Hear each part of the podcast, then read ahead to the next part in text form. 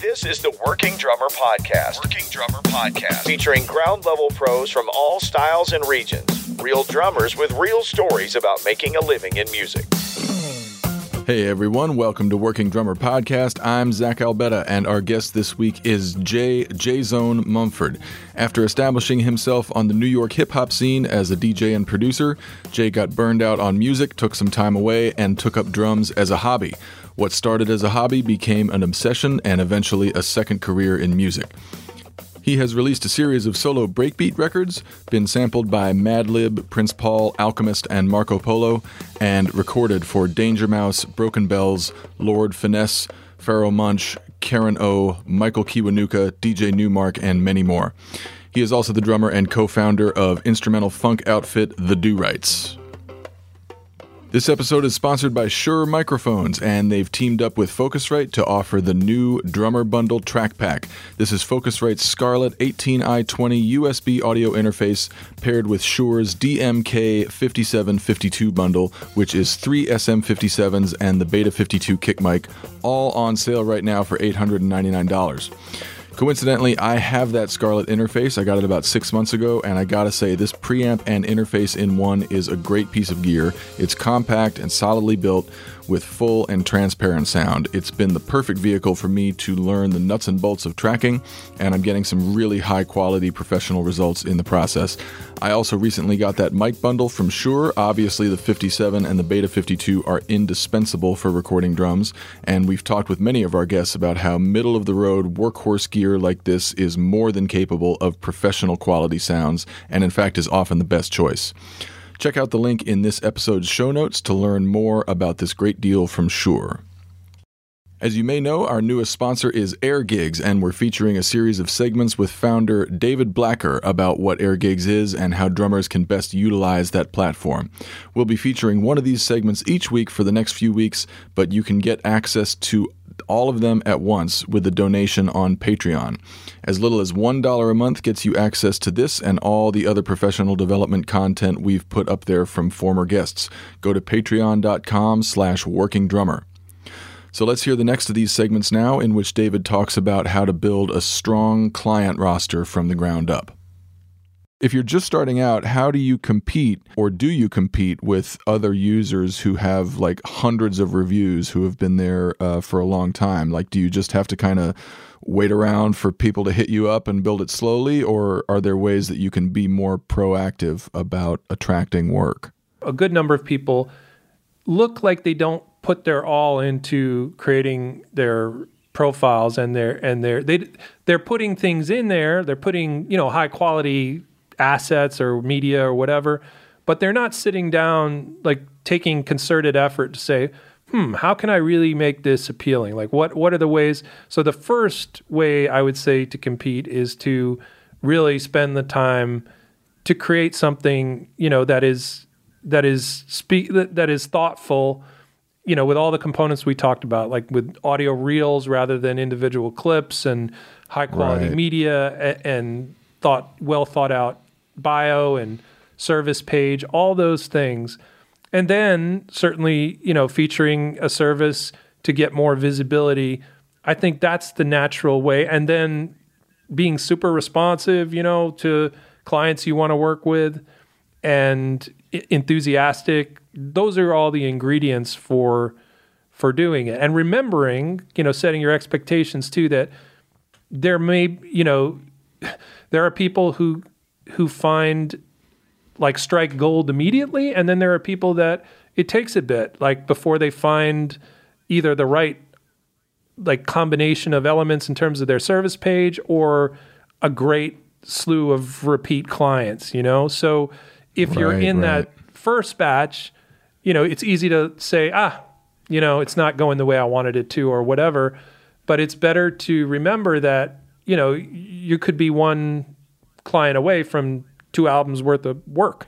Yeah. You know, so it's kind of like keeping that perspective uh, sort of keeps you focused and you know open to possibilities. And talk for a minute about the the featured uh, aspect of of profiles. Yeah, I mean it's it's very simple. It's just you can pay thirty dollars for thirty days, and basically, when you pay um, to be featured, you go to the top of all the gigs, all the listings on the homepage, on the main browse services page, and then on your category page, and also in search results, which is one that people don't think about often. So if someone's searching, you know, like um, you know, a funky drummer or something like that, if if that's in your, you know, in your tags and in your title and stuff like that, you're gonna be prioritized in that in that search you know um, oh that's cool to know. That's cool to know. So like if you're if you've paid to have your profile featured you want to make sure that um, you know the the the tags you use in your profile are, are sort of geared to that. Because like right now uh, i only have like drums drumming drum tracks drum loops like I only have a few things sort of tagged, but if they're searching for a specific vibe or a specific genre, yeah, I would um, definitely. I want to include that. I too. would definitely include those in your tags and um, and in your description too. Like you know, a lot of yeah. musicians are a little concerned about maybe pigeonholing, but you know, like it's not bad. You know, when you're when you're just starting to build your profile up to have something that someone can kind of sink their teeth into because a lot of clients, a lot of songwriters and stuff come at it from a very genre focused.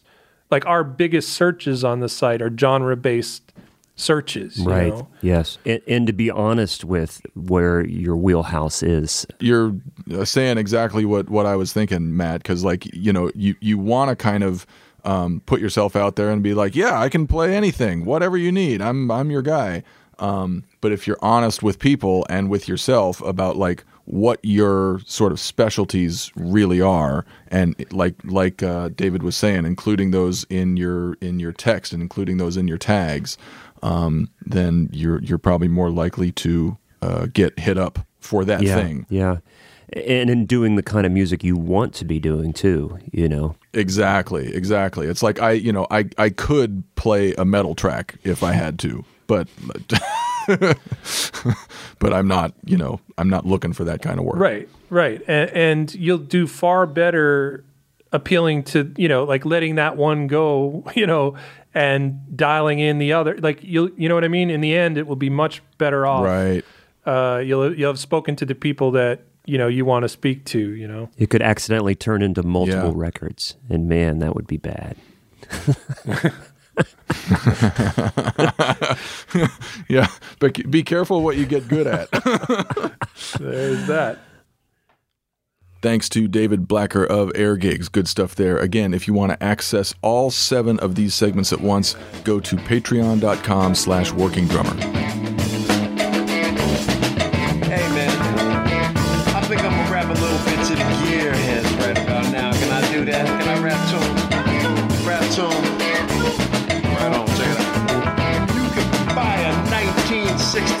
1967 Ludwig drum set,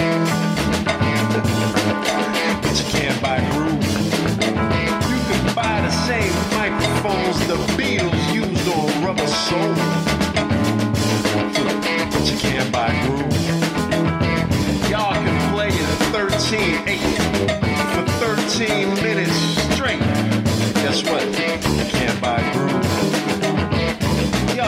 stick a poke chop inside of your damn electro amplifier. You know what? Can't buy groove.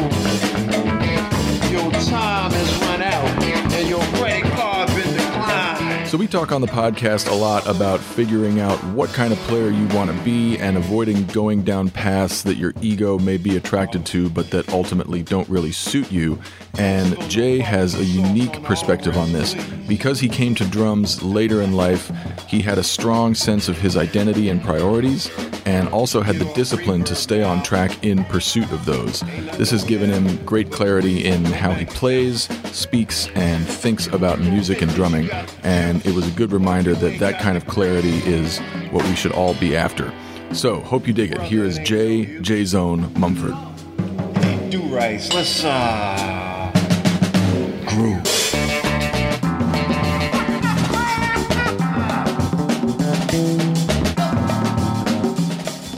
In doing some research and stalking you on the internet a little bit, um, you mentioned that you started playing drums in 2012. Yes. I gather that uh, you were not like in middle school in 2012. Absolutely, positively not. And if I was, that would be a legal issue. so, um, no. so yeah, talk about like what your musical life consisted of before that, and and this uh, this kind of roundabout way that you came around to the drums later in life. Well, the irony is the very first live performance I ever saw, I was six years old. My dad took me to see Chico Hamilton at a public library. Uh, my parents had split, and he had moved to Connecticut, and um, at Greenwich, Connecticut Library, Chico Hamilton. So that was like my first live music experience, right? Mhm. But but being an only child in the mid '80s, and I lived in a town, and I was back and forth between Jamaica, Queens, and Westchester County.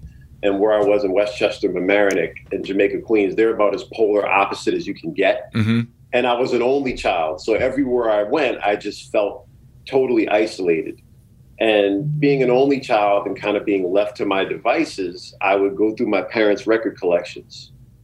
And when I was in middle grade school, maybe third, fourth, fifth, sixth grade, my only reference for music was whatever my parents had. And unbeknownst to me, these records are 10 and 20 years old. So kids my age in the late 80s are listening to Run DMC, the hip hop kids, and then the the other kids were listening to George Michael or U2 or, you know, Tears for Fears or, Right. you know, whatever, you know, uh, the hair metal band, whatever was going on, you know, and then R&B side, you know, baby, LA Babyface, et cetera, Bobby Brown. So I was oblivious to all that. I was listening to early Kool & the Gang, James Brown, BT Express, Brass Construction, Ohio Players, Jimi Hendrix, John Coltrane, Miles Davis. Yeah. Like, so I'm like 10 years old. And, um, you know, obviously the curiosity of looking at the back of the album jackets and seeing these band members with wild outfits and big fros made me want to do the same thing, even though nobody my age in the 80s was looking or dressing or acting like that.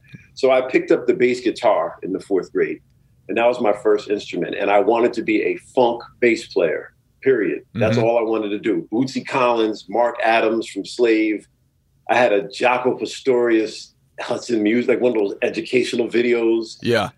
There was a show called Rock School that used to come on Channel 13 with a power trio. So that was my life. Play, and I was a I was a self-taught bass player and played jazz band and school orchestra all through elementary and middle school. But what happened was music in the late 80s and early 90s was very much drum machine program sample based. Right. And when, and, and when you did see live bands in urban music, most of them were the touring bands. So like most records were a lot of drummers were out of work, everything was sampling. And at some point I said, I'm not gonna find seven other guys and form the next Kool & the Gang. I'm gonna be playing bass in my bedroom for the rest of my life if this is how it's going. So Right. a light bulb went off. I have musical knowledge, I have access to all these records that nobody my age knows about and I'm realizing that as I'm getting into hip hop, that they're sampling the records that I'm playing bass to every day. Right. And I said, I have a better chance doing that by myself than trying to find a band. So at some point, maybe I was about 15, I got into hip hop and I became a producer and then became an MC and a DJ and did that whole thing. And I wound up having a career doing that. And I did that from the time I was 15, 16 until my late 20s, early 30s. And around 2008, I had a total burnout. I lost all the passion. I quit. I walked away, got a regular job, wanted nothing to do with music, period. Hmm. And then I started working a day job. And then I actually started working on a book, which came out in 2011. I released a memoir about my time in hip hop, the ups and downs, good, the bad, and the ugly, doing Greyhound t- bus tours, just the nasty side of it. And the fun, it was humorous. It was meant to just be like, this is what a real musician's life is. I'm not living in Calabasas. Right. Like, you know, I, I did shows with CeeLo and Gnarls Barkley, but yet I'm still like touring on a Greyhound. So like that's the life of a working musician. And the book wound up being more successful than all the rap records. But, you know, but then people were like, well, are you going to come back? And I, and this was around 2011, 12. And I was just like, you know what? I want to get back to music, but I'm just not feeling the hip hop thing. And um, I just wanted to get back into music as a hobby. And my father said, Well, you were a bass player when you were young. Why don't you do that? I was like, Yeah. And when I used to drive to my day job all the time, I used to listen to Spectrum by Billy Cobham, the album. Hmm. And I used to listen to that album all the time, even as a kid. I, it was my dad's record. I grew up on. I love it. And I just started listening to Billy. And then I, you know, I would go on YouTube to look up Billy. Then I, I discovered a video of Clyde Stubblefield playing behind James Brown at the Boston Garden in 1968, when Hmm. uh, the day after Martin Luther King was assassinated Right. And uh, Boston was rioting in Boston, and they were trying to stop the rioting in Boston. Right. And, And um, and, and- the legend is that like that concert, James Brown like basically stopped the riot, right? He basically stopped the riot. You just you saw on YouTube, you see him stopping the cops from throwing kids off the stage, and he's trying to squash the crowd. It's like a it's a it's a monumental moment in music. Yeah. But I discovered that concert, and Clyde took his solo in Cold Sweat. and for some reason, like watching his Moeller technique, like his left hand traditional grip, just messed my head up. And I always knew I was a funk fan, so I knew who Clyde was. And, and I just, a light bulb went off. I said, I'm just going to play drums for a hobby. Like, I'm never going to be able to do that, but I'm going to play drums for a hobby. So I bought a pad, some sticks, and you know, at the time I was taking care of my grandmother who was, had dementia and she was ill, and I was living living caregiver. Hmm. so I had the basement studio, and um, you know, when I played drums, she couldn't hear me. My dad used to come help me with that, and then he got me a drum set. He surprised me. I'm 34 years old, and I'm getting a drum set. And I'm like, I should be doing this at eight. Like, Right. right. paying you back for this drum set. So, you know, he got me a cheap Sonor Safari drum set to start up. And I, I didn't know what I was doing, but then I just started playing along the records. Uh, my trainer at the gym at the time used to be a jazz drummer, and he got me all down a rabbit hole with Gene Krupa, Buddy Rich, Shelly That's Manne. great. Your your personal trainer was a jazz drummer or Yeah, and, and when he was younger, and then now he's a he's a percussionist, a Latin percussionist. But when he was in, you know, when he was younger, you know, in the '60s and '70s, he played jazz. So he got me into that. So then, you know, he's like, you know, I picked up a stick control book and all, all those things, and you know, I just started. One one thing I realized is that if you can do something for six hours a day, suck at it, know you suck, and then get up tomorrow morning and want to do six hours again, you're onto something right, right.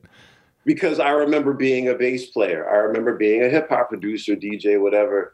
And then I remember writing my book. And then with drumming, it was the same thing. Like I have this gene where I get obsessed and I'm very, you know, self aware. So in the beginning, like obviously I had no independence, no coordination, time, you know, was all over the place. But I had a I had an ear for drums because of all those years in music. It wasn't like I worked in IT for all my life then picked up drums. Like I had a lifelong path as a musician, just not as a drummer. Right. So what I started doing was just like uh, you know, all the all the basics, the rudiments. I took a couple of lessons with with a jazz teacher and, and, and you know, started working on technique and stuff. And then I just became obsessed. And because I had to stay here during the day to watch my grandmother, I would practice every day from 11 to 5. And she couldn't hear nothing because she was hard of hearing. Wow. So I'd be downstairs.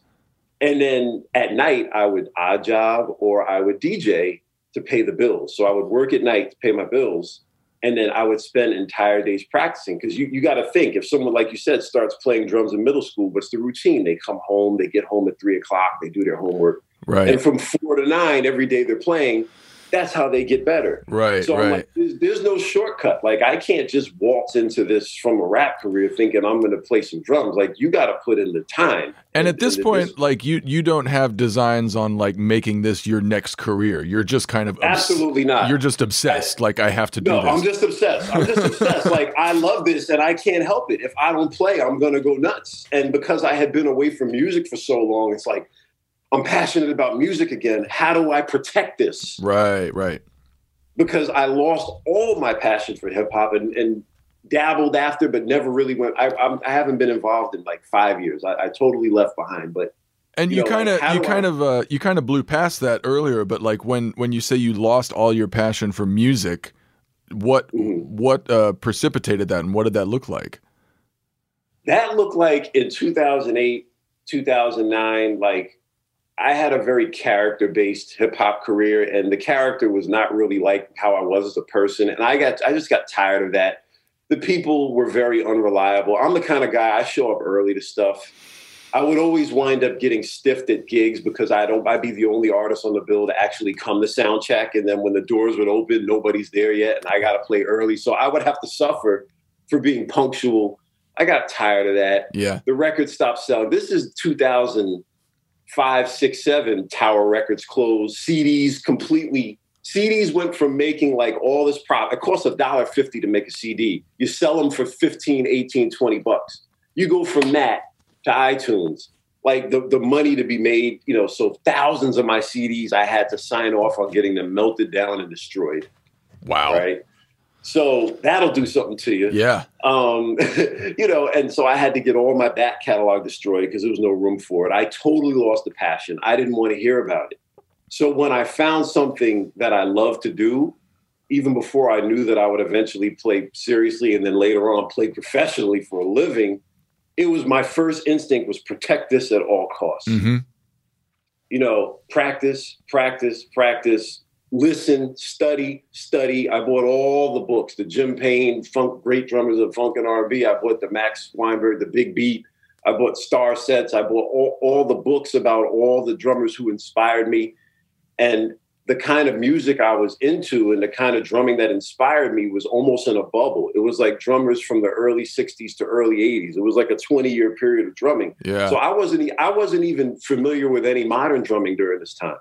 I was only I was focused on, you know, Purdie, Clyde, Mike Clark, George Brown from Kool & the Gang, James Black, Joe Dukes, Idris Muhammad, Jack DeJohnette, you know, and then you know Elvin Max, right. Grady Tate. You know what I'm saying? Like this is the lineage that I'm coming from onto maybe some of the earlier session drummers like Yogi Horton and um, you know, just the funk, soul, and jazz drummers. Because most funk Palmer. and soul drum, or, or- of course, Yeah. Earl Palmer, Hal Blaine, Yeah. uh, most of the funks, you know, Lenny White, all all the most of the funk and soul drummers that we sampled when we were doing hip hop, they started out as jazz drummers. Right. So there's a very specific language in that playing. There's also a very specific sound. Like Yes. it it continues to surprise me and I, I keep having to remind myself that like the sound of a lot of this drumming is a jazz drum sound. Like it's a jazz drum sound. higher toms, wide open. Front head on the bass drum, all these different things. And I figured that out first hmm because I had a production background when I started recording myself. I accidentally discovered that I had an authentic drum sound. Now, the problem with in hip hop production is people have they, they kind of look down on live instrumentation because it always sounded too clean. You have drummers playing, you know, playing studio stuff for hip hop guys, and they're banging on the cymbals. There's like there's no cymbal. Like it's usually a hi hat, and it's very, you know, it's a specific sound. And when I started recording myself, my chops weren't there yet, but I found the sound. So what I started doing is recording myself just playing my favorite break beats. And I started releasing breakbeat records. And they started, people started sampling them, like Danger Mouse and Madlib and like made like big people started sampling them because of the sound and because of the patterns. And even though there was a lot of candor in my actual playing back then, I had the sound Yeah. because I understood this language. And I remember when I first sat down with a teacher to take a lesson, like early on, we were playing paradiddles. And I started playing paradiddles like do get do get do get get do get do do right left right right left right. He's like, yo, you're playing a paradiddle like it's a meters record. and I was like, well, that's what I listen to. He's like, no, no, no, no. And I had to learn how to play it drum corps style, play it straight. You know, Ah, like yeah, so yeah. it was it was like so so the the swing and the sound of those records, those funk records, and then which eventually became the hip hop records because of sampling. So my entire musical DNA has a specific drum feel, a specific drum touch, and a specific drum sound. Yeah.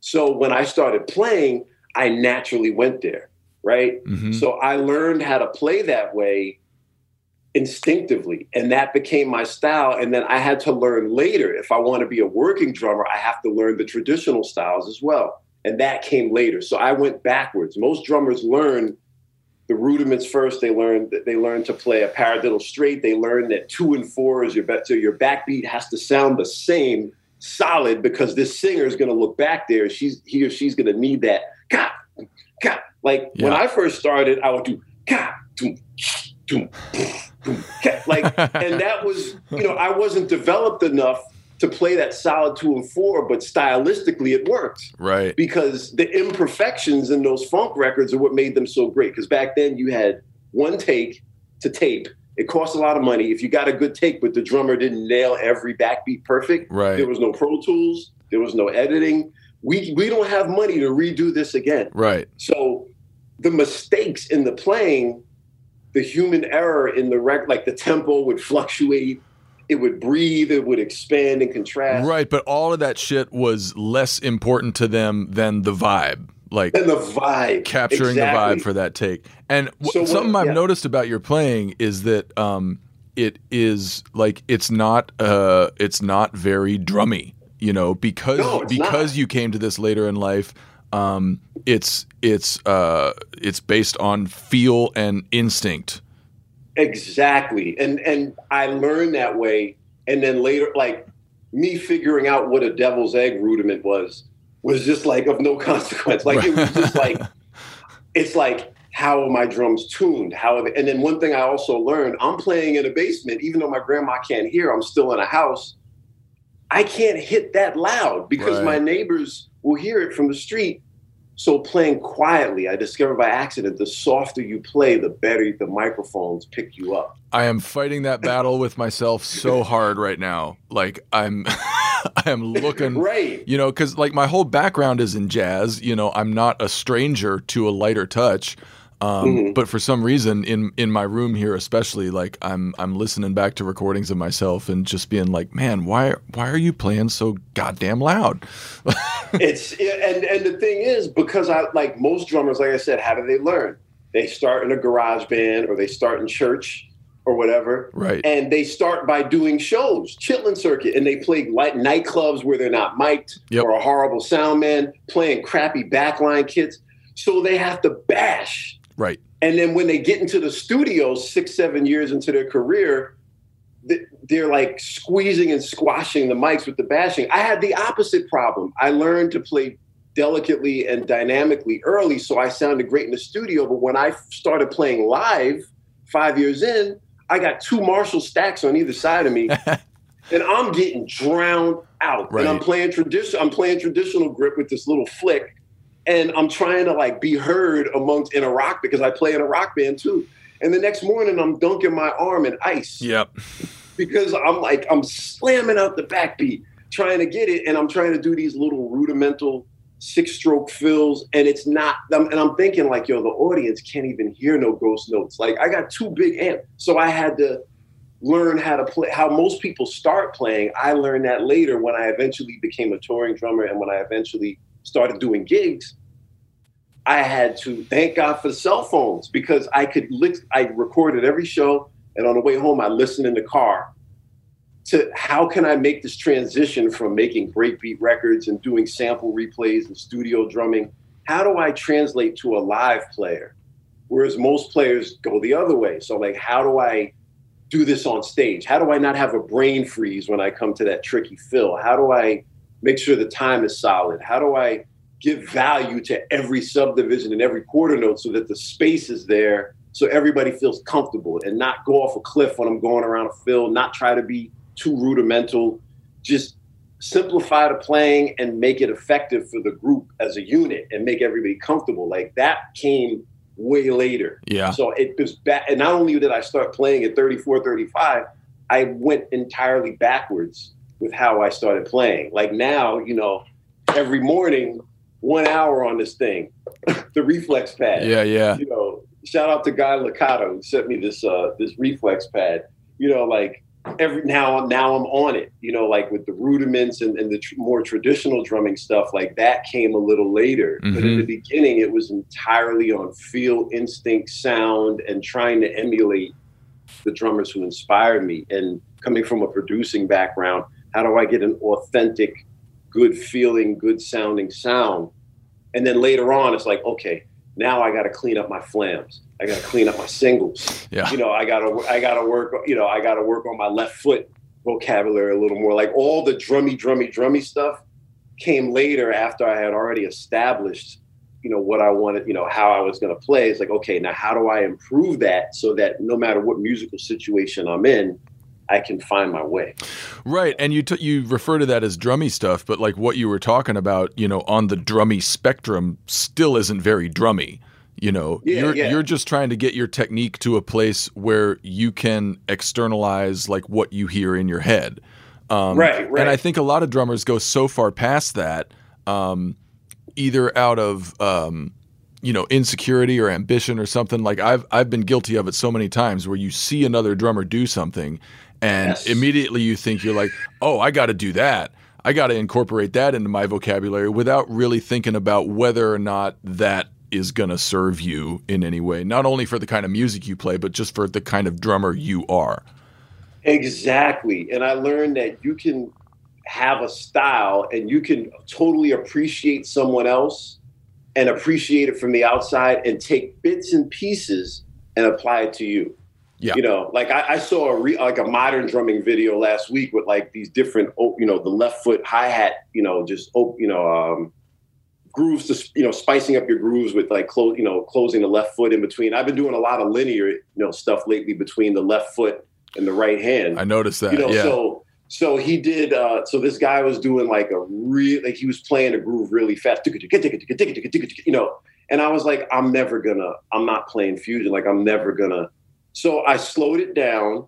I cut out chunks of the linear phrasing put a couple of buzz rolls on it swamped up the feel and made it swing a little more. Mm-hmm.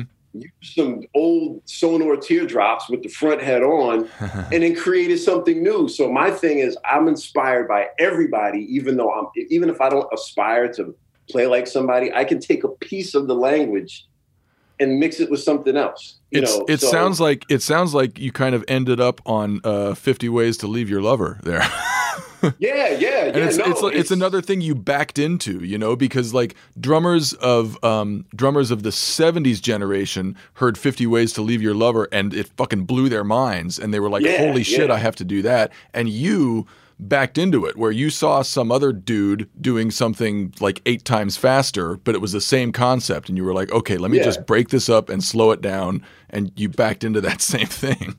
right like like what zig played with the meters or what garibaldi played with tower power or what Yeah. mike clark did or or what the modern guys do now or what Gadd was doing it's all a linear concept it's just it's the application and then how you tune your drums whether you play it straight or swung the- notes you choose to leave out Yep. the language you're using, you know, like I, I've been dealing with, you know, dealing with the bluster, like that whole thing, you know, and it's like I look, I, I look at, I look at like Tony Williams doing it. I'm like, you know, I'm never going to be able to use it in that way, and then you know, or, or uh, Steve Smith or somebody, and then it's like, okay, I'll take the bluster and then just put it in my thing, you know, and just find my. So I have a, I can be inspired by everybody. I've learned something from everybody I've watched, whether I cared for or aspired to play like them. I try to make it a point to be a sponge and absorb what I can from everybody. I'm not an egotist like that. Like I don't look at like, oh, he's better. He, I, I just say, okay, let me appreciate them for what they do and who they are. Then I try to pull and then learn from them and then try to take it into the shed and create my own thing with my own tones, my own tunings, my own feel and my own language, you know, and that's kind of that's kind of the I did it that way more so than like a typical school. I mean, I did take lessons. Like I took a couple lessons with Mike Clark and a couple of jazz teachers and stuff, but I never and I learned to read on a basic level, but I because I started late, like I knew I was never going to be a, a church chops like guitar center drum. Like I see that and I'm just like it's so it's so foreign to me. Yeah. I would never. I just watch it as as like an you know somebody who appreciates drumming, but I Mhm. don't watch that and be like, man, that's the ultimate. Lo-. It's almost like respect for the craft Right. rather than aspiring to be. It's like it's like somebody who plays center and he's six eight, three hundred pounds, and he's watching like a five eleven guard like Allen Iverson run up and dunk the ball and go between his. He'll never be able to do that, Yeah. but he can respect it as a as an athlete. Right. You know, so it's the same thing.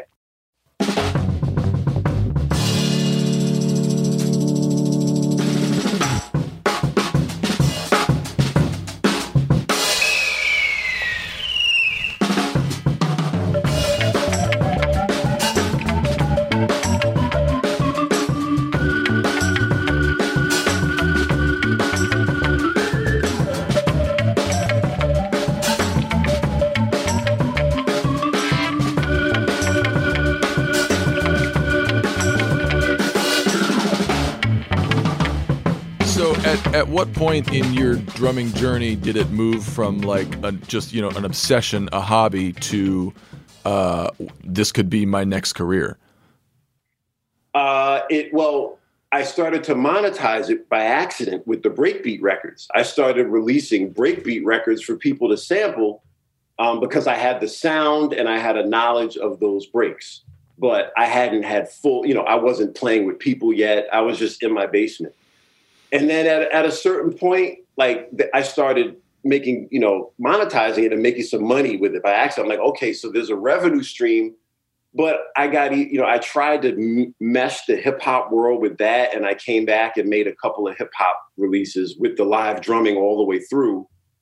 But I, w- I had no interest in touring as a hip hop artist. I had when I would do interviews, I'd only want to talk about drums. I didn't want to talk. I just rapped on this whole album and made all the beats. And I was like, I don't want to talk about that. I only want to talk about. And then a, a light bulb went off. Like, why are you doing this if you don't want to do it? It's like if you're going to be a drummer, be a drummer. Don't try to use a hip hop career as a vehicle for drumming. Take the loss, take the sacrifice, start from zero, respect the craft that you're moving into, and fully dedicate yourself to that. Because one of the most unnerving feelings as an artist is knowing that everything your audience wants from you makes you want to jump off a building, and everything that you really want to do, they don't care about. Mm. That bulb went off in 2016. I had a disastrous South by Southwest show. Hmm. Disastrous. I had to rap and play drums. We didn't rehearse. We didn't practice. I was telling the guys, we got to practice because by this point, I'm, I'm jamming and rehearsing with local bands a lot. And we're playing for four or five hours. And I'm like, this is what it takes. These are real musicians and I'm in a group that was kind of had like we had marketing, management, promotion. We had an impending record deal. We all had you know decent names in hip hop. Like we had all the machinery, but we didn't have the work ethic. Everything but the rehearsal.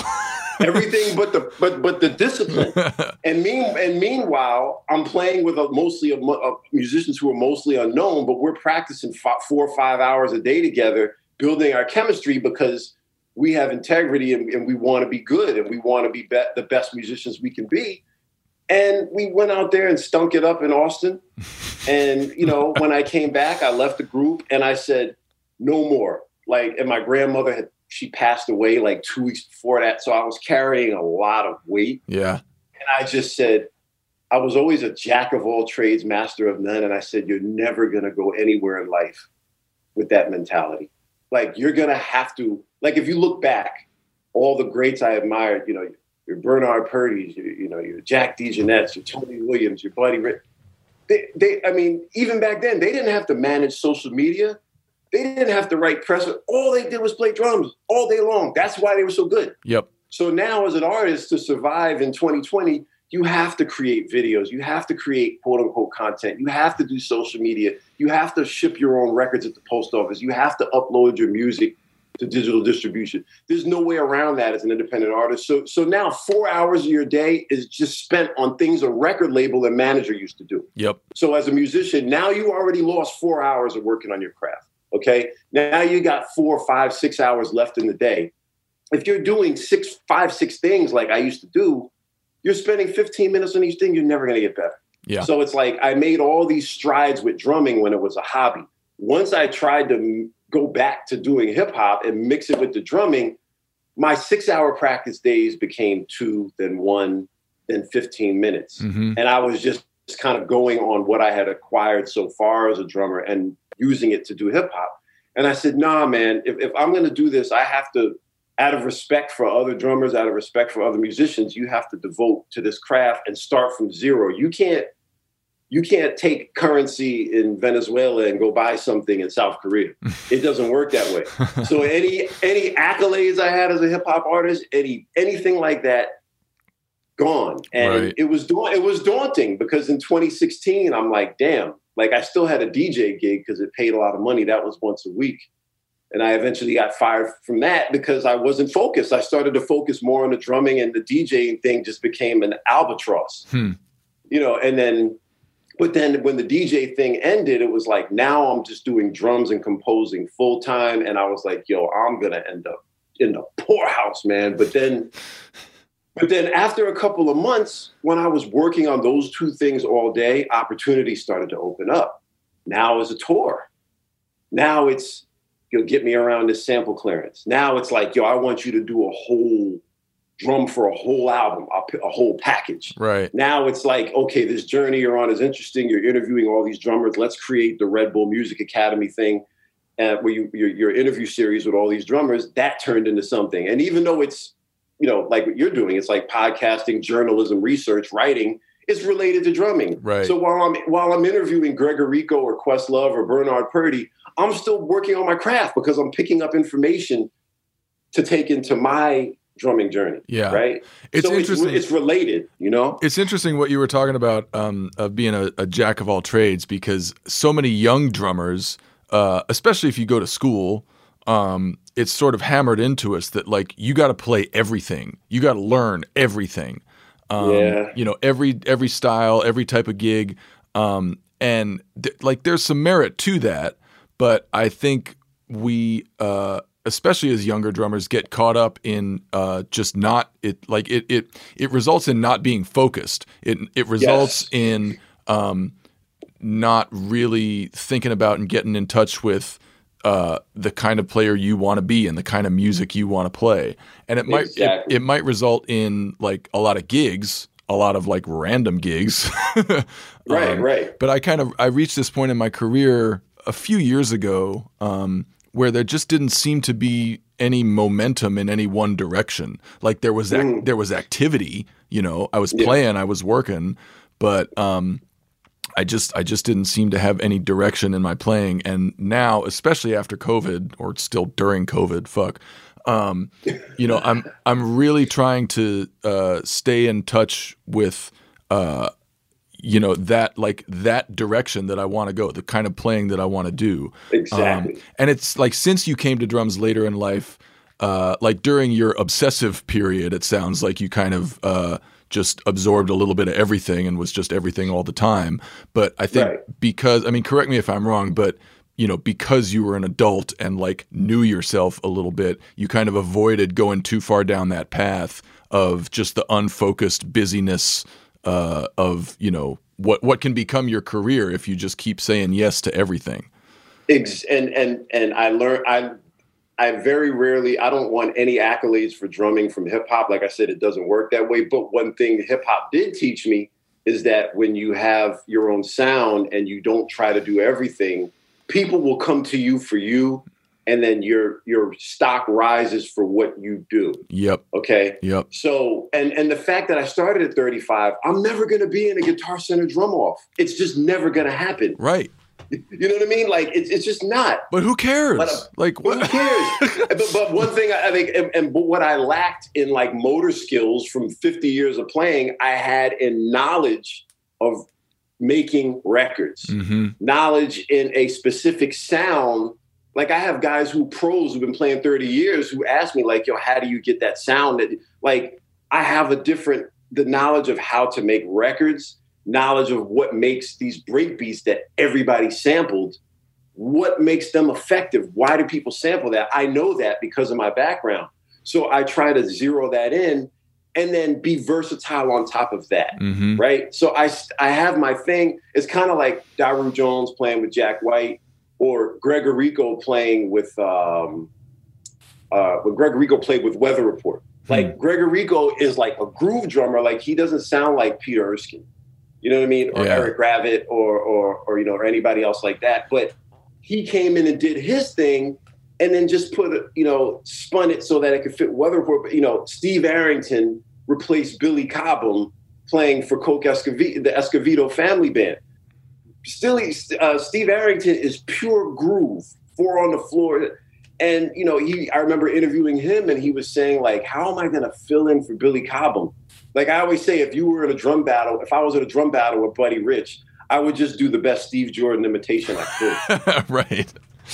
Yeah. because because because how are you gonna you know what i mean Yeah. like so it, it's like for me I, i'm gonna try to learn as much as i can as a drummer but I, I came along so late that for me to learn to play heavy metal the likelihood of me getting that gig and that gig impacting my career is so slim that I'm not going to set up with a double bass kit. You know, Right, I might use right. a double bass kit to work on independence, but I'm not going to get out on stage and try to be pyrotechnic. That's just not.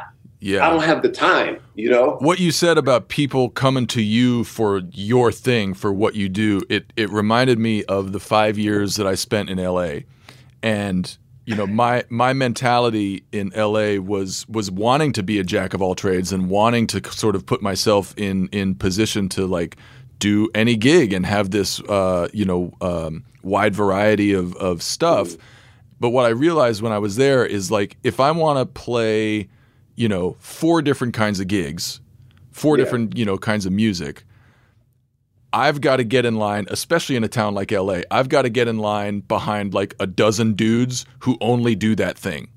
Exactly. Um, and I I think you can also go like too far down the road of being a specialist and making your thing like too specific. Um, yeah. Yeah. But that that made me realize like I don't I don't know if this everything all the time approach is is Yeah, really like, where I- it's at because nobody knows you for anything then. Exactly, and and like I said, I'm I'm rel- I'm new to this world, so I don't really speak out on that because I'm just like I'm just still learning myself.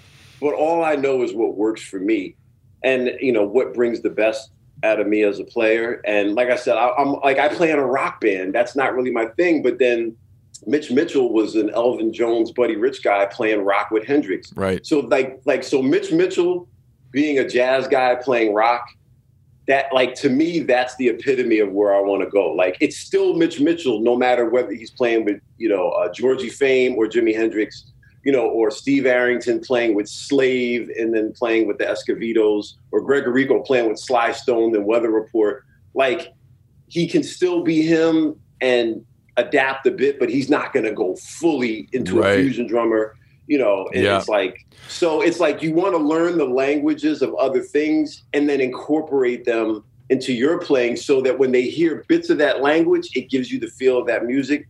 But like, like for instance, like we opened my band, the Du-Rites, opened for the Skatalites right before COVID at Brooklyn Bowl, and the drummer was playing that ska stuff, and his feel was so, so, so authentic. Yeah. I was just like, that's all he played. And then the way he was, he he had his stick real tight. He was choking it, and I was like, man, if I were to do that, I would have like carpal tunnel in a week. Yeah.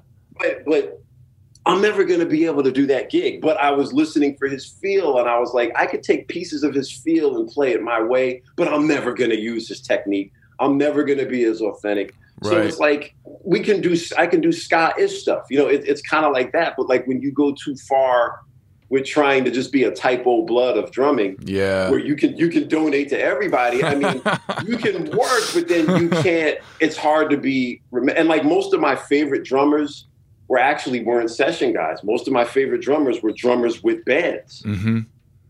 Yeah. All, most of my favorite drummers weren't like the 70s, 80s session guys. Like they were. I mean, with the exception of maybe Gadd, but like most, you know, or Purdie, but.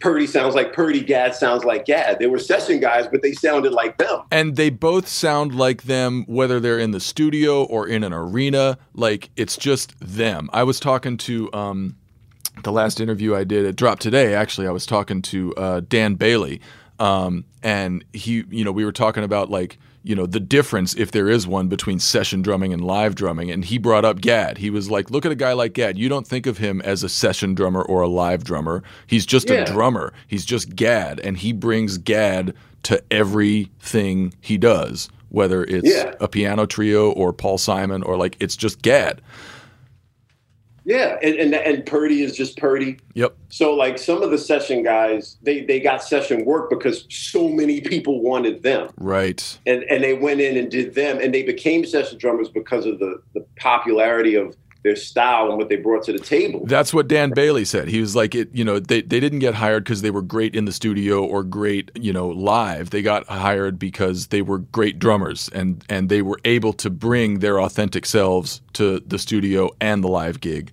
Um, exactly, And it reminds me, it reminds me of the great actors too. Like there, you know, there are a few actors who can just be anything. They're chameleons, right? Like Meryl Yeah. Streep, Gary Oldman, like they can be anything. But most actors, um, sort of like you see them in every role. Like they turn the volume up and down on on parts of their personality to fit that role you know. Yeah. But they don't transform. They just they're some version of themselves. And I think that's what you're talking about with your playing. That's what I'm trying to get to with my playing. Yeah, that's what that's what I'm trying to get to. And like I said, I play in a sweet soul band, straight ahead funk band, and a rock band. But with all of them, I do me is just I make adjustments. With the rock band, you know, I'll play, you know, I'll play the two and four a little louder, take a little bit of the ghost notes out. In the sweet soul band, you know, it's it's like a lot of quarter note snare drum stuff. And then with the, you know, with my funk band with the Du-Rites, it's just we get to funk, which is what I love to do.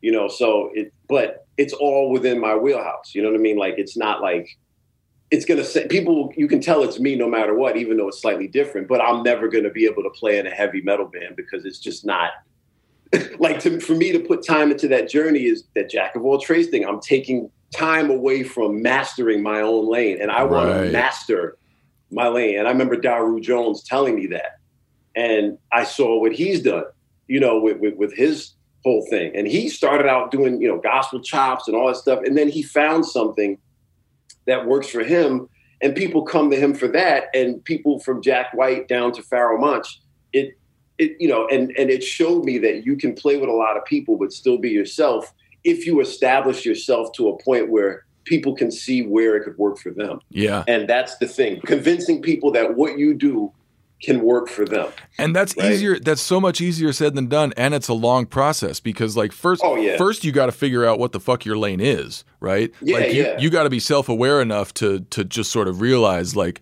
this is who I am. This is what I want to do. Let's move forward from there. Then you got to have the discipline to like stay in that lane and not Yeah. not get distracted, not get insecure.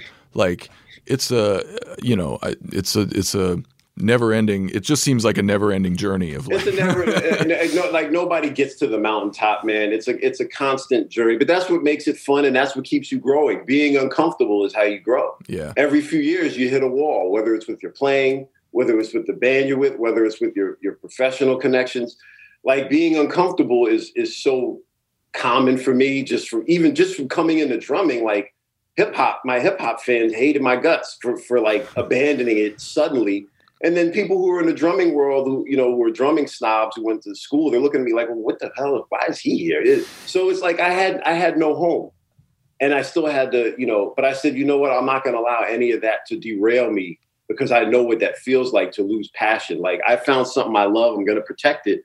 So regardless of who's rolling with me, I'm just going to roll forward. And then if I pick up people along the way, that's great. And then there are hip hop people who appreciate where I went, and there are people who I never thought would appreciate what I do, and they do.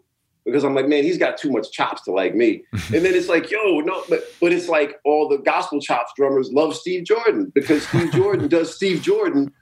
Nobody respects a quarter note like Steve Jordan. Oh man. So it's like, and and you know how it's so hard, Steve Ferrone too. Like just the restraint yeah.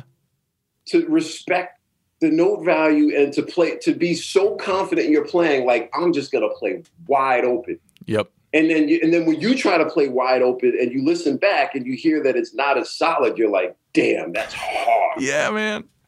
Yeah. like to play that wide, like you really got to be hearing 30 second notes to play that wide. You just can't play them. Yeah. you know. So I saw a it's like- video. I saw a video of uh, Chris McHugh do like exactly what you're talking about a, a couple months ago. Um, and he was just it was you know kind of like a when the levee breaks kind of groove at like yeah. I don't know 70 BPM or something. And he played a few sixteenth notes, but not many.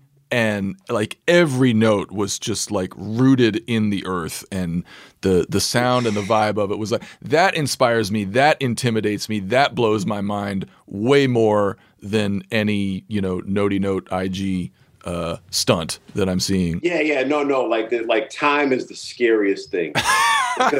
it's the scariest thing. Like, even when you're playing a notey thing, if it's a linear type of thing and one sixteenth note is a hair too early, in the back of your mind, you're like, "Fuck!" it's like, God damn it! Like you're playing, you're playing this Garibaldi or this Mike Hart thing, and it's even, and then you you rush or drag one note Yep. and then in the back of your mind it gets to you mentally and then the whole thing starts to get sloppy and and it's like Right. You know, after And- that, you know, but then you realize how you know the, the time is the most impressive thing to me. Yeah, you know? and it, it doesn't even have to be like a, a linear, you know, Garibaldi type thing for that to happen. Like that happens to me playing fucking eighth notes. Like, it happens. It happens wide open. yeah, yeah, or even or even with an un, uneven boom boom, like a 16th note kick lead in, like you could have it swinging boom boom, boom boom, and then mess up and do a straight one, boom boom, and you're like that little Ah, hair yep, will mess up the rest of your day because you're like that's how sensitive it is. And once once I ran into that hurdle, I said later for quintuplets and this and that and you know devil's egg rudiments and trying to play a paradiddle at 300 like that's what I need to focus on because that's the, that's what makes everyone else in the band feel good yep, and that's what gets the audience up. yep. You know what I mean? Totally. Like that that's that's what keeps you working. I'm in you the know? same. So- I am in the same place with my drumming. Like I'm really trying to resist the urge to like you know tack more things onto myself. I'm just I'm trying to like um, distill and purify and polish the just the basics of time and sound and feel, and it's fucking hard. it's it's hard. And like the other day, I remember there was some kind of metric modulation challenge. Uh, Oh yeah, that everybody wants to rule the world. and then like you know people started making a joke of it, and it was hysterical. Like, but the jokes like, are the I- best, man. They're The so jokes great. are the best. And Tim Tim Baltz did one that was a total joke, a gag, and I, I had to call Tim. I was like, that made my day because obviously it takes a lot of skill to be able to do that. But at the same time, I'm like, what is doing this challenge going to do for my for my career? Right. You know, like I was like, I'm going to sit that one out because, like, whereas what like when Jordan Rose did the uh the Christmas thing, Right, you and I both. wide open. You and I both we did both that. did it. Yeah, yeah, yeah. It's, it's it's wide open because you can do whatever you want. right. You know, Damon Damon from uh, Discussions of Percussion. He he did the percussion thing. It was you know my man Chris Gelb. He did something with the toms, and Mhm. you know, so it, it's wide open. So something like that is fun, and you can put your own twist. That's what I mean, like applying your thing to something as standard as a Christmas tune, right, right? right. But still being you. Whereas the Tears for Fears thing, I was like. Let me just go work on time today. Is the, is the one is the one you're talking about where the where the guy just like he played the regular two and four, but he played it like a straight sixteenth note instead of the triplet feel? I didn't see that one. No, it was it was Tim Tim Balls where he just turned it on. It's like, "Dur, dur, dur," and he went. then he started. Then he started singing the lyrics to it. And just he stopped playing and he just started doing all these crazy chops and then just started singing the lyrics and threw the sticks away. The one the one I saw the one I saw I can't remember who it was, but um like you know it the the intro of the tune started the and then he he came in duple meter at the same tempo, just like doon doo da doon doon da doo, doon doon da, and his caption was "Did I do it?" See, I, I like that. You know I mean? Like it's just because it's like again, like I respect the skill it takes to do that immensely, but like with what I'm doing, that's not going to like further my journey or expand me into you know like what I do. That's not going to attract a new audience to it. You know what I mean? Whereas Right. you know something like the Christmas thing, it's like all right, let's take this Christmas thing and funk it out a little more yeah, you know like so so it's just you know it restraint whether it's restraint in not playing too many notes or restraint in turning down gigs that you know aren't good for you Mhm. or restraint in going down a rabbit hole of things that you're 99% not going to use restraint has been the most important discipline and restraint are the most important things i've learned in in this path. Like knowing when cutting things out so that the things you focus on get that much bigger and that much better. Yep, and and that that comes from totally getting rid of the rap career in full now i'm playing drums for rap artists i grew up listening to 30 years ago that i never had access to. We were peers doing the same thing. They didn't know who i was. Then i started doing drum sample replays and drum. Lord finesse Pharoahe Monch. i started working with them as a drummer. They didn't know me as a they, they knew me as a rapper. But they didn't even know my music. They just said oh he's around. Now they're calling me. Right, and it was like that that's the payoff of not trying to make a beat today or write a rap or do a show or trying to work on this. But like the focus the discipline of cutting trimming the fat and cutting things out it, you just see more clearly and then your focus you start beelining towards it. Yeah, and and that's and that's that's been the last five years has just for, for me that's been the, the the main thing man. Just like cr- cut out the clutter and the noise and put the time into where you want to master and then it'll it'll start to show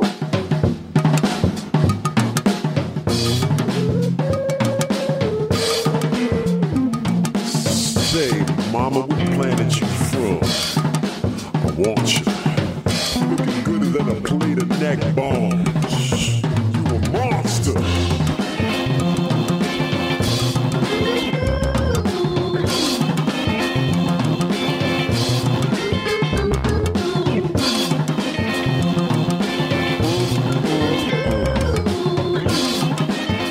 Are you still doing the uh, give the drummer something? red bull folded uh last well the music academy came to an end last year Mhm. um but you know like i was just i consider myself extremely lucky to have sat down with those 12 to 15 drummers that i interviewed that changed my life entirely So give give uh, give the drummer some started as like a an article series and, and Yes. kind of evolved into some podcast interviews. Yeah. Yeah, it started with my interview. My favorite drummer is George Brown, Kool & the Gang. Hmm. Like I said, I love drummers who play in bands, like Right. because they just they're them, and they weren't. It wasn't all about endorsements and clin, clinician. It was just kind of like this is my band. I'm the anchor of this sound, you know, and and that's that. So.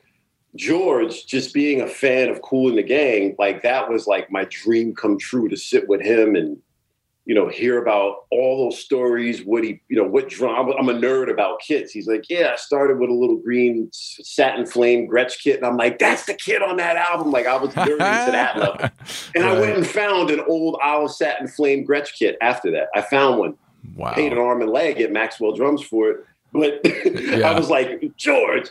But then the response to that was so good because not only was it about drumming, it was about life as a musician, the political climate. A lot of these guys were playing through Jim Crow stuff, segregation, Yeah, man. Wa- Watergate, Vietnam, uh, you know, got you had all this stuff, Woodstock and Altamont. You had all this stuff going on. Man, and it's they- they were- amazing. it's amazing how many guys of that generation and and women are like, you know, you you know them for their career, you know them for their playing, but like the the stuff they're carrying around from the political like I interviewed uh El Negro about a year Yeah. ago and he talked about uh like he was in a rock band in Cuba as like a 15-year-old and him and his band got thrown in jail in Castro's Cuba for for playing rock music. Like he spent time in jail as a teenager for playing rock drums.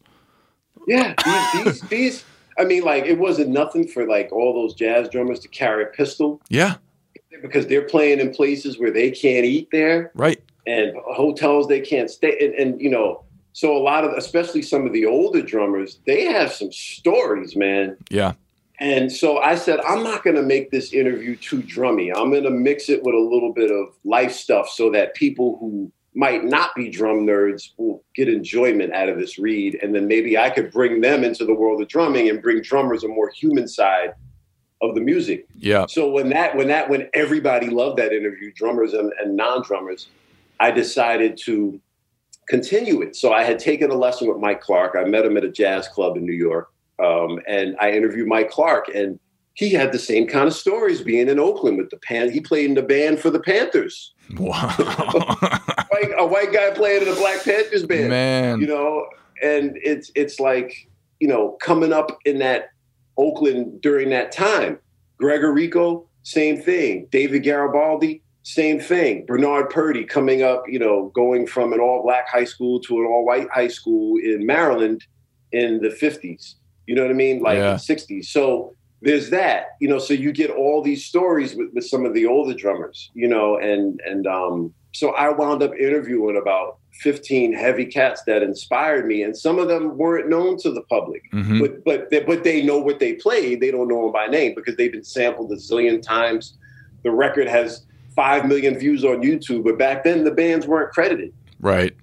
Right. guys played on records you never knew you didn't you never knew who they were. Mm-hmm. You know, so it's like, and these guys are in their seventies, and you know, especially 2020 has taught us like we're losing people at a clip. And even in 2015, 16, I had the foresight to say, I better get these guys now. Yeah. You know, ha- Harold Brown from War. I mean, he had some crazy, he had crazy, and even the business side, like trademark stuff. Two two factions of the band, and they can't perform using their own name because one owns it and the other one doesn't. Yeah. Guys came up childhood friends, and now they don't even speak I know, man. and, and and and it's just like you hear i tried to add that to the drumming stuff you know okay you played a, a rogers 2012 16 but then you also were dealing with you know uh, vietnam being drafted into the war so it's both sides Yeah, yeah. You know- we you know, we we have so- tried to take the same approach on on this podcast because you know if if you want to play drums for a living, then uh, you know there's this whole world of of technique and gear and and and all that. But I mean, it's it's half the battle, if that. The rest of it is Yeah. psychological, interpersonal. Um, you know, and we we really try and uh, highlight that. And so I wanted to ask you, like over over the course of all these interviews we've done, you know, one of the overarching themes and lessons that we've learned doing all these is that um, there's you know th- there is no one definition of success. There's no one right way to do this. Every single person's path is different.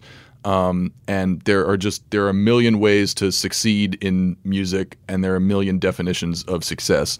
Um, Yeah. So I'm curious in the interviews that you've done, um, have have you come away with sort of like a, a big theme that ran through um, all the all the interviews you've done with all these people? yeah stay away from drugs Not- That's, Okay, that's a great one. Stay away from drugs and beware of the dr- beware of the drum machine. No, um, that's a bumper sticker right there, man. yeah, yeah. Um, and the metronome pissed a lot of people off. But but um, nah, um, it's just like a lot of the the the value I got in the interviews was something that I that I actually knew from my that I eventually learned on my own is like try to always stay in touch with what got you started in the first place as hard as that is to do. It's easy to say hard to do. I already knew that from the hip hop stuff, but then these guys, like, I look at how their careers and also adaptability. But on the same token, you have to be willing to adapt because a lot of the guys stopped playing just because, like, when the drum machine came around, you know, like Steve Ferrone was saying in the 80s, they would just have him come over and, and do overdubs on the toms and then overdub crashes because everything was the drum machine you know, and then or, or sample they would sample a bar of you or something like that. You know, so some of the guys, like you know, like David Garibaldi got into like teaching and stuff like that because his blood, his you remember his saying his heart and soul is Tower of Power. He did like Tom Johnston, not not Tom. Uh, was it? He did like some session work in the '70s, but not a lot. Mhm. And David has the facility to do be a session drummer, absolutely Right. the technique, the ability, but Tower was his thing. And then Tower was dealing with, you know, there was drugs and, you know, there was like problems with the band. And then, you know, so then that's when he started doing like a lot of clinics and videos and, and stuff like that.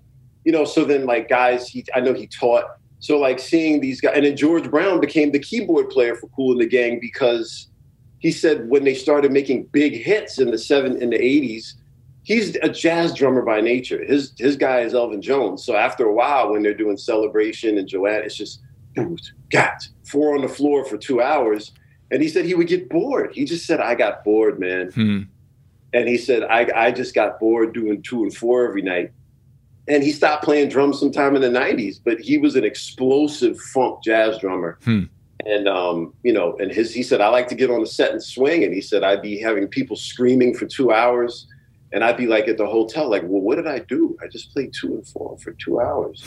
and then, you know, he eventually grad, grad, you know, gravitated more to composing and playing keys. hmm So, you know, some guys adapted, like Ferrone is still out there, Purdie's still out there, Garibaldi's still out there. And some guys, you know, they transitioned because it wasn't as fun. So seeing all those stories, you know, Robin Russell, who played with New Birth, Nite-Liters, you know, he wound and Sylvester and all that stuff, Funk King King, he wound up playing out in Griffith Park in LA. He gets up at four in the morning and plays all day till the sun goes down Whoa. Yeah, he drums out. It's called drumming in the great outdoors. Like look up Robin Russell on YouTube. He just brings his little kit with the studs on it. He has a custom kit and he just plays to nature. And he does that all day and he gets this audience drumming in Griffith Park. Wow. He does, you know, like small nightclub gigs, but it's like at the end of the 70s, he was saying, you know, back then New Birth was a tw- 15, 20 person organization. And back then, if, you know, they were cross collateralizing things and if records weren't selling or concert sales were down, like they would reclaim your instruments. They would Yeah. leave you with a bill. And So a lot of guys, a lot of guys ended like when disco came in and, and the drum machine and sampling. Like a lot of guys left the '70s out of work and just totally burnt out. Yep. And Yep. they, they had to either get into something else or they had to adapt to the times. Or you know, you have guys like the jazz guys, like you have uh, you know Blakey and Elvin Jones. They never got it. They stayed doing what they were doing when you know as jazz became a smaller thing. Whereas Tony Williams went towards rock. Jazz, Jack DeJohnette started jazz with Charles Lloyd. He went into rock and fusion. You know, a lot of jazz guys had the facility, and then they just went to play rock. And some of them are like, "Nope, I'm a purist. I'm straight ahead," and they stayed till they died. Right. So seeing all these paths kind of helped me figure out what I'm going to do. And it's like learning to adapt, but at the same time, protecting the passion. It's like I'm trying to get a balance between all of them. Yeah. You My can it's like we were saying earlier, like you can adapt yourself out of your own identity. Yeah.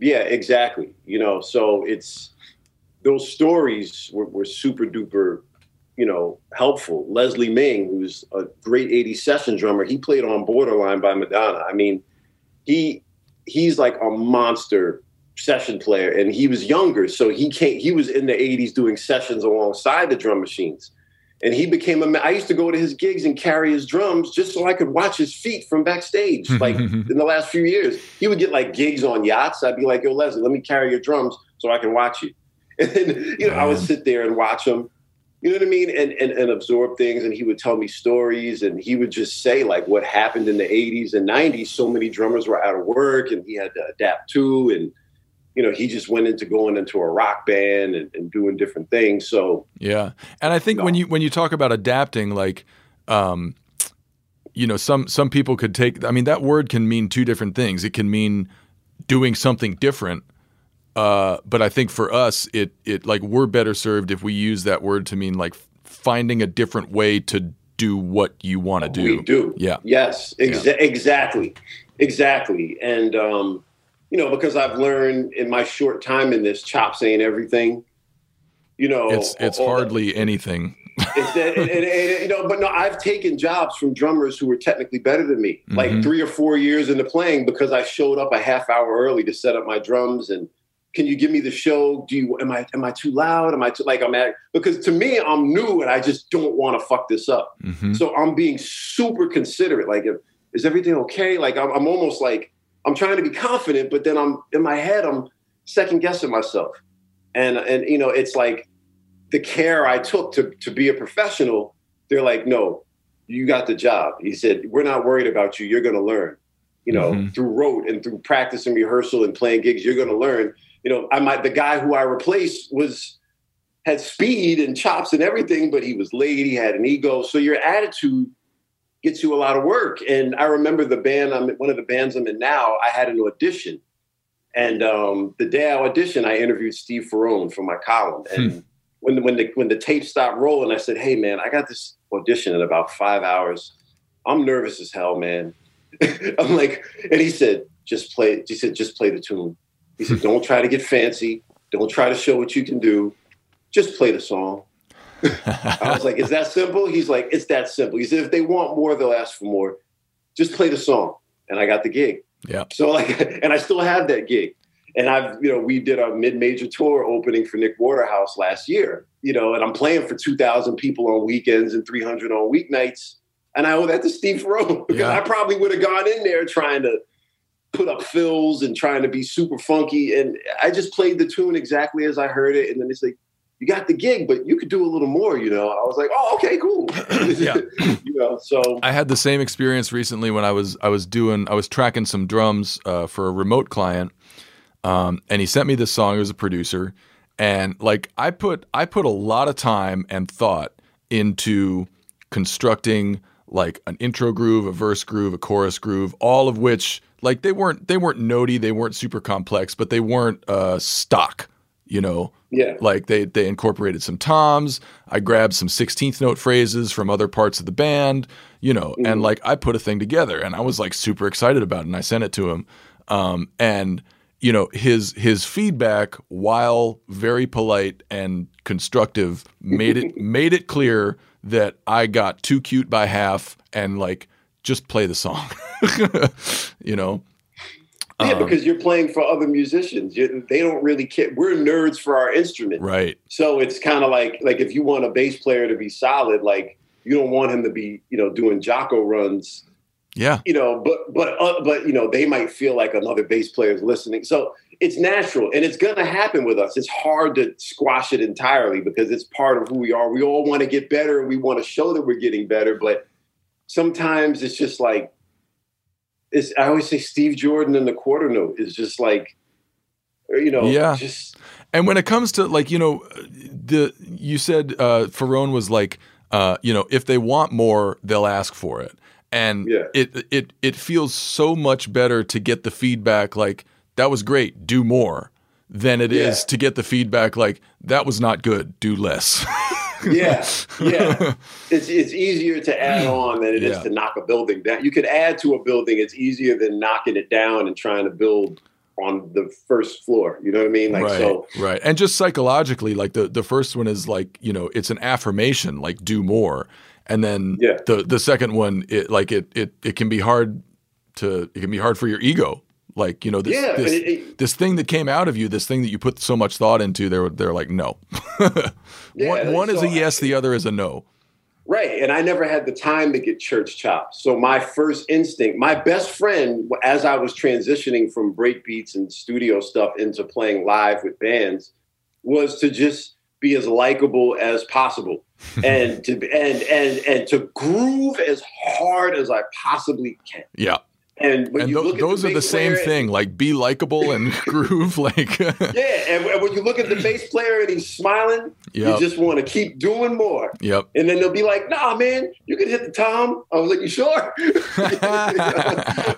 I'm like, you know, so um, so yeah, you know, like I think the I never had an ego because I think coming late into this made me kind of self-conscious and feel like everybody was looking at me sideways. So Sure. it made me feel like it made me my my first instinct is always to groove because it's just like if I make them happy, then you know, and and it's proven time and time again to work. You know, I don't have the ego from years of chops. You know, it's just like I have my own thing, my own sound. I, you know, and I'm confident in my sound and my playing now. But it's like I'm not going to try to reach for something that's totally out, and I'm not going to worry about drummers in the crowd who are like watching every note I'm playing. You know, like because that's the good way to get. I remember reading the thing where you know Shelly Manne won the downbeat poll one year, and Buddy Rich came to his gig and just started intimidating him, like laughing and hey, hey, are they they going to swing anytime soon? Like he's saying this so Shelly could hear it, and Oh you could tell it was getting to Shelly. You know what I mean? I read that, and I read something about what you know.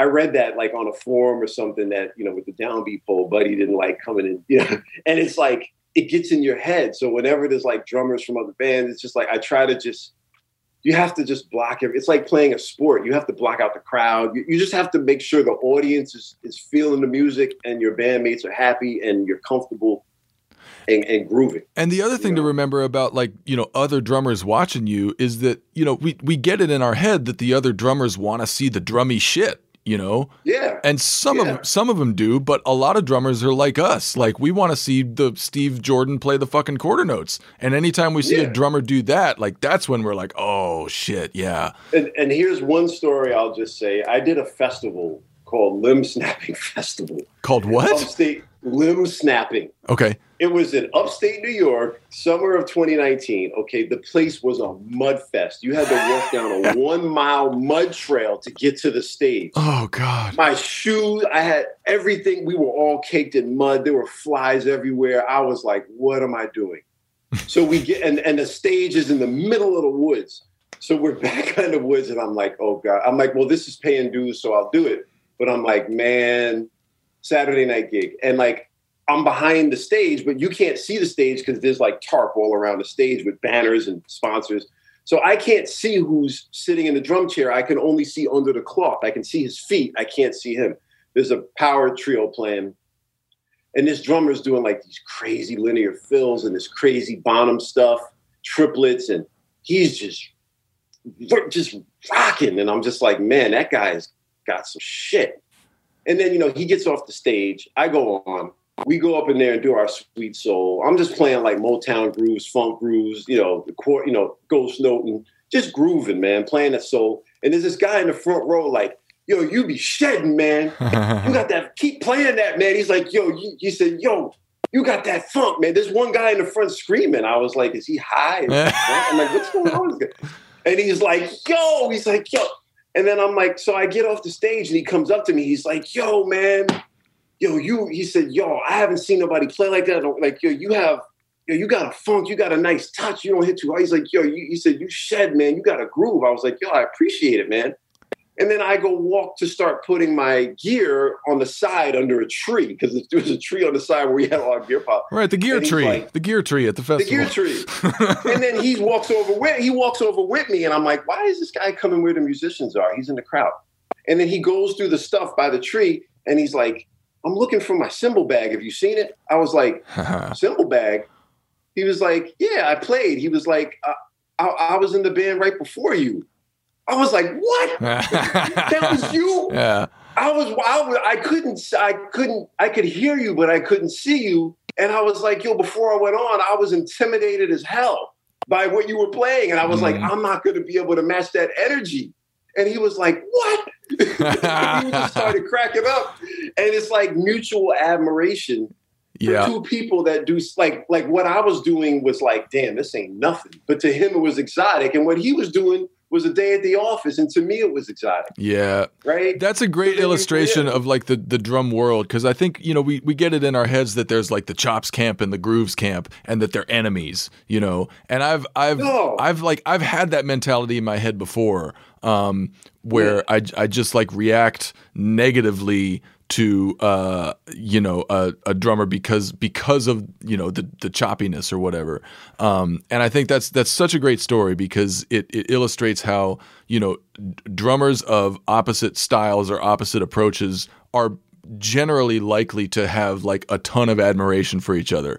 It's because like you know you did that i can't do that. Holy shit that was amazing. That's not me but Yeah, and the funny th- and the funny thing is when we started nerding out, we have the same influences. Yeah. It just came out a different way. right Purdie, Purdie, Gadd, DeJohnette, Cobham, Mitch like, Mitchell, yeah, Bob, yeah. like yeah, Cobham. We all like the same. We all like the same guys. yeah And it's like, but but it just, with him, it came out in like you know linear tom foot fills, and with me, it came out with like ghost notes and drags, and you know yeah you know, 16th note bass drum shit. And it just it just manifested different. And that story, I always say that that story showed me like, just do your thing, man. And if somebody doesn't like it, that's cool too. But just do your thing. Because that night everybody was happy. The band was happy. I, you know, a drummer I admired, admired what I was doing, and I felt good. And I'm caked in mud, but I'm happy. You know what I right mean? right And I had to walk with a coal miner's light on my head to walk up the mud trail back oh to the my campground. god that's another that's another great snare drum. That's another great metaphor for just the music business in general. I'm caked in mud, but I'm happy.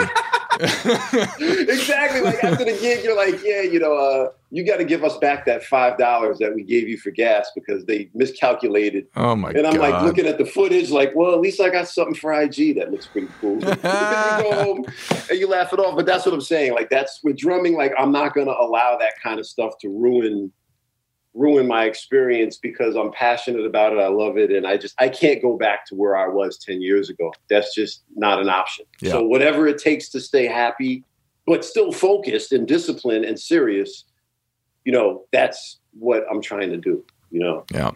Man, it was it was great talking to you. This was like this was a shot in the arm and a, and a shot in the brain for me. Um, Thanks, especially No, especially at the beginning of this year like we're starting a new year it feels like you know in in pretty much every way uh, either on a personal level or a national level we're kind of like starting a new chapter here. So, so it was a Yeah. good, it's a good note to start on here. Yeah, man. No, this is this is amazing, man. I love, and I actually Jordan hooked me up with Damon too. Uh, discussions of percussion. I spoke to him yesterday. Yeah, yeah. We should shout out Jor- Jordan Rose made this happen. He hooked us up. So, Yeah, so Jordan. thanks to Shout Jordan. out to Jordan, Jordan Rose, man, and and I want to also just thank all the modern, you know, well, the drummers who are out there doing it, who've been supportive in me, with you know, to me with this because I was always I was very self conscious coming in because I didn't know anybody. So you know, uh, shout out to John Wicks from Fitz and the Tantrums. He's been super cool. George Sluppick. Uh, Jordan Rose, Mike Duffy, uh, great LA player. Yeah, we had Duffy on the podcast a couple years ago. I know him. Mike is one of my Mike is one of my friends. Me and Mike talk for four hours, man, about life and and like we we like Mike is Mike has been so helpful on this. He's the one who's telling me, "Yo, do what you're doing. Don't try to get caught up in the drummy drummy stuff. Just Right. do what you're doing." You know, Guy Licata who does the reflex pads, you know, can play jungle, got chops out. He said, "Yo, do what you're doing." Mario Calire, same thing Yep. you know, Adam Deitch, same thing. hmm Daru Jones, same thing. You know, even Questlove, they've they've all been very supportive, you know, and encouraging, you know. And as- just as incidentally, like all of those guys you mentioned, none of them are a jack of all trades. They all have a Yeah. thing. They're known for it. They've chased it. That you know, that's that's what we've been talking about this whole time. yeah, man. and- So and people can people can check out the Du-Rites on Spotify and wherever else, correct? yes, Bandcamp, Spotify, everywhere, Apple Music. And yeah. your your breakbeat records are uh, available on your website or through your yeah, website. they're on, they're on, they're on, they're on Bandcamp, and then if you go to the Drum Broker, which is uh, hip hop samples, hip hop drumsamples.com, like all the volumes are there, and then I have the vinyl on my Bandcamp, um, jzone.bandcamp.com, and my, my website has everything. If you go to govillandgo.com or follow me on Instagram, jzone.ig, it, everything is there, man. cool. And um, you and know, those interviews, so- those interviews you did are, are still available, correct? Either Yeah, in, in all- uh, print or the audio versions. Uh, there are text and audio. If you go to my website, just the, give the drummer some tab at the top. It'll lead you to the Red Bull site for the print, and it'll lead you to my SoundCloud for the audio. Uh, uh, for the ones that I did the actual radio show. Cool. So um, yeah, man, it's it's uh, it's all there. It's a lot to dig into there. Yeah, yeah. So, Man, thank you for talking. This was really fun.